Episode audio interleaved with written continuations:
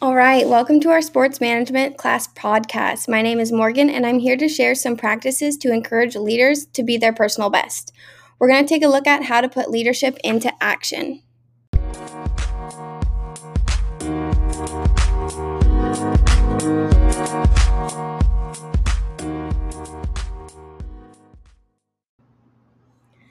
So, today I want to talk about the leadership principle of modeling the way. Modeling the way means you act the way you want the other individuals around you to act. The actions that you expect, you do. And the work you want your coworkers and teammates to put in, you do.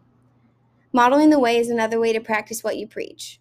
As a leader, you want to make sure the values you want your coworkers and teammates to have, you also have. For example, when I was a captain on my volleyball team, I expected my teammates to give 110% on and off of the court. I expected them to put in the time outside of practice to not only be a better player, but a better teammate as well. In order to expect that of my teammates, I had to show them I was doing the same thing. This meant no matter how tired I was on that day, I gave 110% when I was on the court, and if I wasn't on the court, I was cheering my heart out for my teammates. Also, as a team, we did a lot of events within our community. No matter what day or time, I was always there helping because I expected that of my teammates. Also, modeling the way means you're not higher in ranking than anyone else on your team or that you work with. Yes, I was the captain of my volleyball team, but to me that meant I was present for the coin toss and talked to the ref. Other than that, I was not and did not act like I was ranked higher because I had a C on my jersey. Attitude is everything in modeling the way. If someone has a bad attitude, it's like a poison through the workplace or the team. This meant no matter what mood I was in or what was going on in my life, I always made sure I was happy. Even if we were losing, I stayed positive because once an attitude turns negative, it's very hard to get the mood back. Okay, so now trust me, there were a lot of days that I can think back to as a 16 year old girl and think of, you know, how did I not explode on the court out of anger or sadness from something that had happened earlier in the day or something that was going on at home or simply just a bad call that I didn't agree with. But I didn't because I knew if I did, the whole mood would change. And honestly, an outburst like that is not something I wanted my teammates to do either. And I did have some teammates that were very, very capable of being hot headed, but they knew a value I had and they always put it into action, and that was having a positive attitude. So that kind of moves me on to modeling the way has a lot to do with the leader's values as well.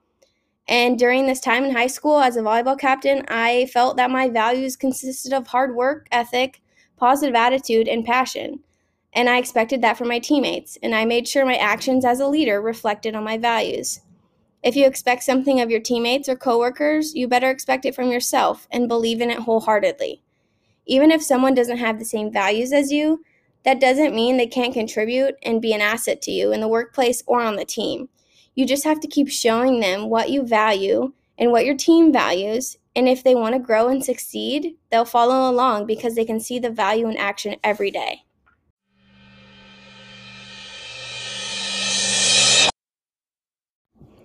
I like to think back uh, to my time as a captain because I feel as if, as a 16 year old, you're sort of lost and you're kind of confused at where you're going in life. And in order to be a good leader and lead your team to greatness, you have to model the way and practice what you preach.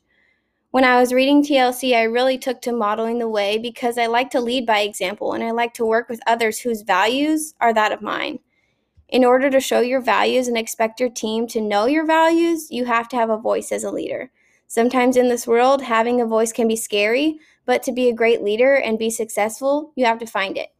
Now, it doesn't have to be a loud voice, it just has to be an influential one. Modeling the way can be different for every type of leader, especially across age ranges, different types of jobs, and different industries. But what you expect should be the values you believe in, and your actions should reflect your values. In the workplace, as a leader, if you can model the way and have your coworkers believe in your values as much as you do, the workplace will be way more cohesive and easier to work in.